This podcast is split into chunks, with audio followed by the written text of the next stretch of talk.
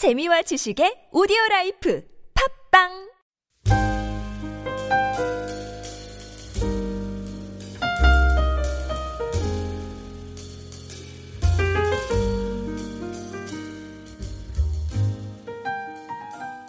예수님께서는 공생애를 시작하면서 세 가지의 사역을 하십니다. 회당에서 가르치시고 천국의 복음을 전파하시고 병든 자와 약한 자를 어, 치유하시는 사역을 하십니다.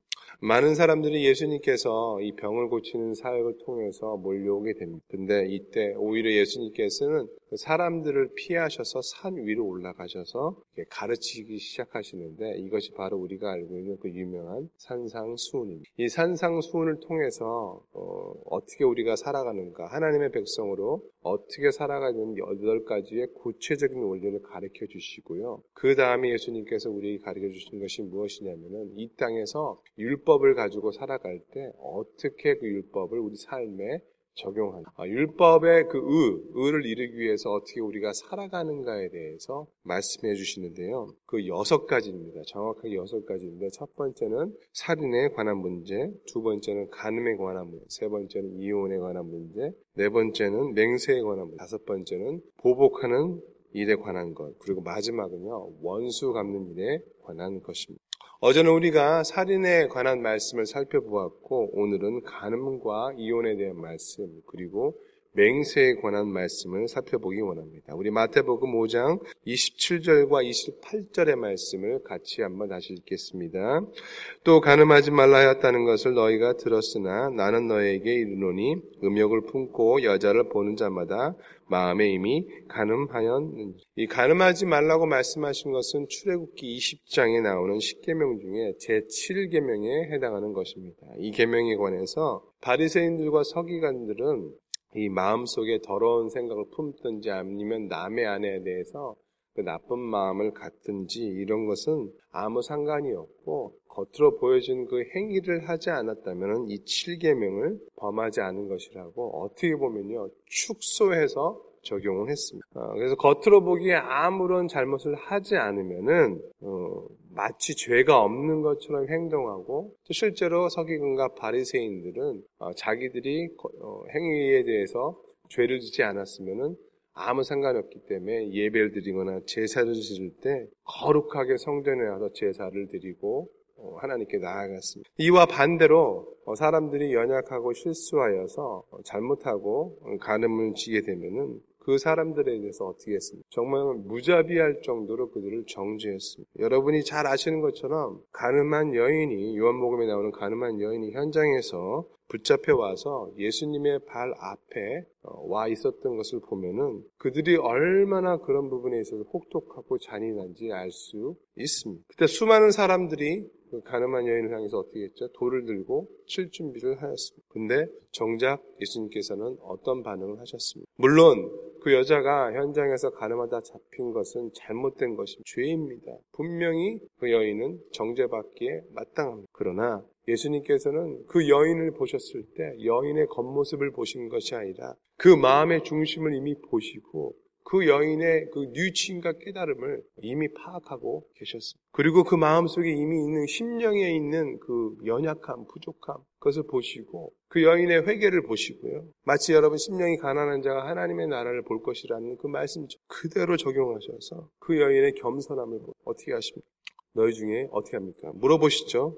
사람들이 먼저 사람들이 묻습니다. 예수님 묻는 게 아니라 먼저 사람들이 묻죠. 이 여인을 어떻게 할까요? 예수님께서 한마디 하십니다. 너희 중에 돌 없는 자, 아, 죄 없는 자가 먼저 돌로 치라 이렇게 얘기합니다. 이 말은요 사실은 어떤 내용입니까? 너희들의 내면 세계를 먼저 보라는 하나님께서 말씀하시는 것은 예수님께서 말씀하시는 너희들의 내면의 세계가 어쩐지 너희 양심이 무엇인지 보라고 말씀하십니다. 자기 자신의 아버는 잘못이 없다고 착각하고 돌로 치려고 하는 사람들의 양심에 대놓고 하신 말씀이었습니다. 사람들은 겉모습을 보고 판단하지만 하나님께서는 예수님께서는 사람의 중심 내면의 세계를 보십니다. 그리고 이렇게 자신의 죄 때문에 괴로워하고 힘들어하고 그것 때문에 겸손하게 나오는 사람들 예수님께서 그런 사람들을 받아주시고 예수님은 또 그런 사람들 중에 함께 하신다는 것. 이와 반대로 바리새인과 서기관들의 태도는 어떻습니까? 마태복음 23장에 보면요. 그들은 완벽하게 죄를 짓지 않고 율법적으로는 아무런 흠이 없는 사람들이었습니다. 그런데 정작 그런 사람들에게 예수님께서 뭐라고 말씀하십니까? 화 있을진저, 화 있을진저. 무려 일곱 번이나 말씀하시고요. 그리고 그들 향해서 뭐라고 하시죠? 독사의 자식들아, 회칠한 무덤 같고 겉으로는 안 그런 척하면서 그 마음속에 시기와 질투와 음란과 살인이 가득하다고 말씀하시죠. 즉 말씀을 겉으로만 지키는 것이 다가 아니라 그 말씀의 의미를 깨닫고 그 말씀이 정말 가지고 있는 그 내용을 알고 신천해 나가는 것 그것이 중요하다는 것. 그것이 하나님이 정말 원하시는 것이라는 것을 가르쳐 주는 것입니다. 계속해서 우리 마태복음 5장 29절과 30절의 말씀을 읽겠습니다. 29절 30절 같이 읽겠습니다. 시작. 만일 내 오른 눈이 너를 실족하게 하거든 빼어버리라. 내 백체 중 하나가 없어지고 온몸이 지옥에 던져지지 않는 것이 유익하며 또한 만일 내 오른손이 너로 실족하게 하거든 찌어 내어버리라. 내 백체 중 하나가 없어지고 온몸이 지옥에 던져지지 않는 것이 유익하니라. 그래서 여러분 이 말씀에 뜻이 무엇입니까? 죄를 지면 그 손을 자르고 눈을 빼버리라는 내용입니까? 아닙니다. 이것은 그런 내용이 아닙니다. 실제로 사실 이 말씀 지키기 위해서 3세기경에 오리겐이라는 사람은요, 스스로 이렇게 거세를 했습니다. 자기의 음욕을 견디지.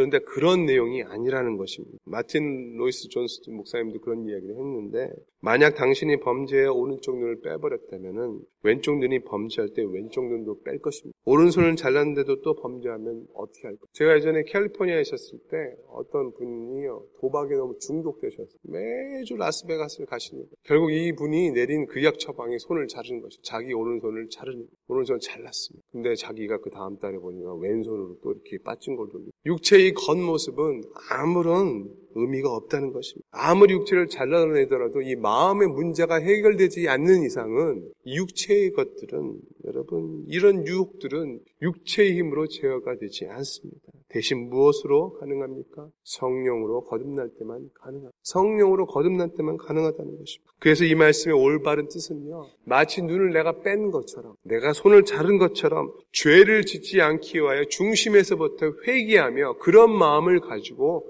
살라고 말씀하시는 것입니다. 또 다른 면에서 제가 여러분에게 말씀드린다면 신앙을 하기 신앙 생활을 하기 위해서 믿음 생활을 하기 위해서 우리의 신앙을 지키기 위해서는 반드시 포기할 것이 있다는 것입니다. 그것이 재물이든 명예든 아니면 자녀든 간에 여러분 하나님에 대한 믿음을 지키기 위해서 내가 중요하다고 생각하는 것을 포기해야 되는 것들이 있다는 것. 사랑하는 새벽 기도의 성도 여러분들에게 이런 은혜가 있기를 예수님의 이름으로 축원드립니다. 두 번째는 이혼에 관한 말씀입니다. 우리 이혼에 관한 예수님의 말씀을 보도록 하겠습니다. 5장 31절과 32절의 말씀입니다. 같이 읽겠습니다.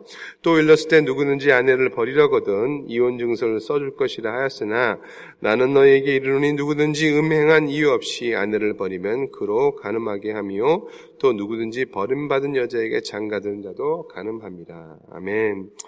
현대인들은 여러 가지 이유로 이혼을 합니다. 그리고 그 이유가 정당하다고 생각합니다. 어제도 보니까 뭐 삼성전자의 그 삼성의 이건희 회장의 따님 이부진 그 자제가 이렇게 이혼한다고 아주 뭐 크게 나왔는데 사실 요즘 이혼하는 것은 그렇게 큰 문제가 되지 않는 것처럼 생각하는 경향이 있습니다. 제 주변에 봐도 그런 분들이 많이 계신데 뭐 제가 보기에도 상당 부분 이해되는 부분이 있습니다. 그런데 오늘 이 마태복음에서 예수님께서 이혼에 대해서 말씀하시는 것은 하나의 그 프로텍션이었습니다. 그 당시 여자들이 굉장히 보호받지 못하기 때문에 남자들에게 의해서 함부로 취급을 받고 어, 자기들의 이기적인 동기와 정욕 때문에 이 아내를 버리는 일이 허다했기 때문에 거기에 예수님께서 일침을 가하신 것입니다.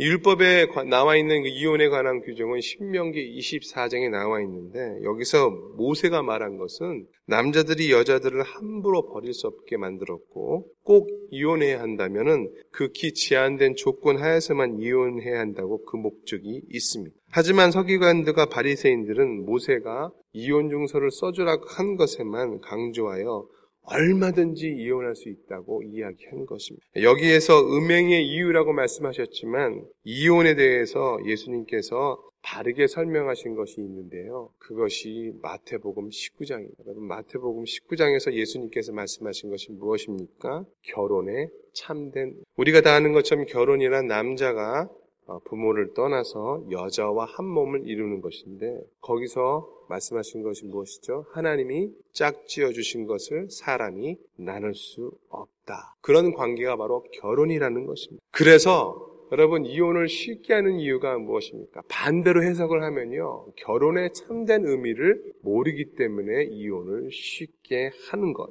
그렇게 말씀하신 것입니다. 목사가 되면요. 특권이 있습니다. 영광스러운 특권이 무엇이냐면 성찬을 집례할 수 있습니다. 성찬을 집례하고 그다음 또 세례를 줄 수 있습니다. 세 번째는요.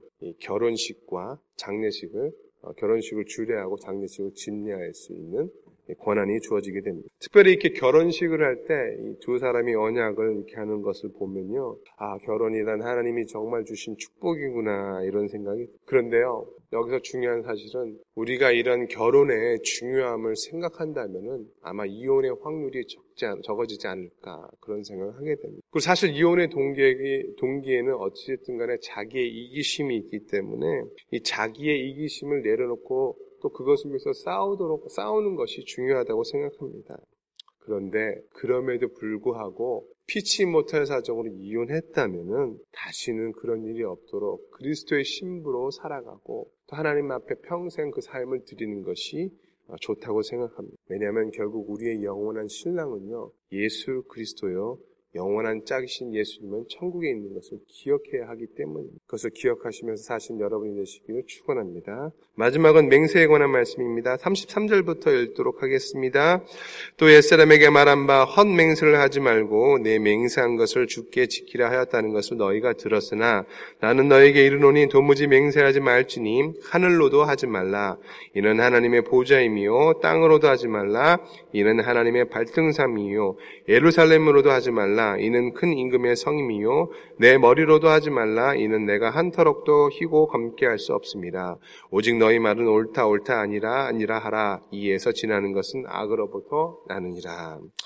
의롭게 살아야 네 번째 맹세입니다. 첫 번째 살인이었고요. 두 번째 가름이었고요. 세 번째 이혼이었고요. 그리고 이 맹세고요. 이제 다음은 이제 뭐 원수 갚는 일과 보복하는 일인데 여러분 보시면 아시겠지만 큰 것부터 작은 걸로 내려오는데요. 작은 걸로 내려올수록 굉장히 힘든 것들입니다. 왜냐면 뭐 우리 중에 살인한 사람이 얼마나 있겠습니까? 우리 중에 가늠한 사람이 얼마나 있겠습니까? 그런데요, 이 맹세하는 건요. 우리가 여기서 볼 때는 뭐 맹세하는 게 큰 언약 이런 걸 얘기하는데 그렇지 않습니다. 우리가 하루하루 살면서 하는 그 말을 지키는 것이 우리가 하는 말. 하루하루 자신과의 약속, 타인과의 약속 역시 맹세입니다. 근데 맹세에 대해서 왜 이렇게 예수님께서 강조를 하시는가? 그 이유가 레위기 19장 12절의 말씀에 나와 있는데요. 레위기서 19장 12절 말씀을 같이 보겠습니다. 너희는 내 이름으로 거짓 맹세함으로 내 하나님의 이름을 욕되게 하지 말라. 그래서 결국 이 말은요. 이 말씀은요, 제3계명인 여호와 이름을 망령되지 말라는 말씀과 똑같은 것입니다. 우리가 하나님의 이름으로 약속을 했는데, 맹세를 했는데, 그것을 지키지 못하면 어떻게 됩니까? 하나님이 욕을 얻어먹습니다. 하나님이 욕을 먹습니다. 그 지금 기독교가 사람들에게 지탄을 받는 이유가 무엇입니까? 결국은요, 이 계명을 지키지 않았기 때문에, 말과 삶이 일치되지 않았기 때문에 오는 현상이라는 것입니다. 맹세 자체가 나쁜 것은 아니지만, 바리새인과 서기관들은 이것을 악용했습니다. 그래서 헛 맹세를 하고요. 하나님의 이름으로만 하지 않으면 뭐든지 맹세하는 게 내가 뭘 걸고 뭘고 하나님 이름만 빼고요. 하늘로 맹세하고 땅으로 맹세하고 에루살렘을 걸고 맹세하고 자기들이 짓고 싶은 죄를 합리적으로 하기 위해서 틀리지 않게만 하고 살짝살짝 율법을 이렇게 바꿔놓은 거예요. 자기들 중심으로 바꿔놓은 거예요. 그래서 여러분 이 말씀 우리 삶에 적용한다면요. 우리가 하루하루 살아가는데 이 작은 거짓말들을 여러분 끊으시는 여러분 되시길 축원합니다. 저도 저희 딸이랑 이렇게 가끔 무슨 약속을 하면은 이렇게 전화하면서 얘기합니다. 사실은 출발도 안 돼. 지금 출발해 이렇게 약속하고 이렇게 거짓말하고 어, 그런 경우가 있는데 뭐 찬양팀 저도 이렇게 운영하다 보면 찬양팀 중에 제일 이렇게 힘든 친구들이 그런 친구들이더라고요. 뭐 이제 연습할 시간이 됐는데 뭐 꼭 출발했다고 하면서 30분 뒤에 나타나는 친구들이 있습니다. 보면은 어, 정말 싫더라고요. 근데 여러분 우리가 이 삶에서 작은 거짓말들, 작은 맹세들, 그리고 우리가 삶에서 말하는 그 모든 것들, 여러분, 어, 그것을 지키시는, 그 약속을 지키신 여러분이 되시길 예수님의 이름으로 축원드립니다. 여러분, 우리가 이 새벽에 기도하러 왔지만요, 사실 우리가 하루하루 다른 사람과의 약속, 나 자신과의 약속 지키는 것, 이거 굉장히 어려워요. 오늘 밤 여러분 주무실 때 한번 생각해 보십시오. 내가 얼마나 많은 약속을 하고 그것을 지켰는가? 내가 얼마 다른 사람과 그 약속을 하고 지켰는가? 우리들의 말과 행실이 일치될 때 이 세상이 변하게 될 줄 믿습니다. 사랑하는 새벽기도의 성도 여러분들이 오늘 하루의 삶 속에서 그리스도의 신부처럼 깨끗하고 순결하게 사시기를 예수님의 이름으로 축원드립니다. 우리 같이 기도하도록 하겠습니다. 하나님, 다시 한번 이 말씀 통해서 간음에 대해서, 이혼에 대해서, 맹세에 대해서 가르쳐 주셔서 감사드립니다. 내가 예수님의 길을 따라가겠습니다. 우리 같이 통성을 기도하겠습니다. 하나님 감사합니다. 오늘도 말씀대로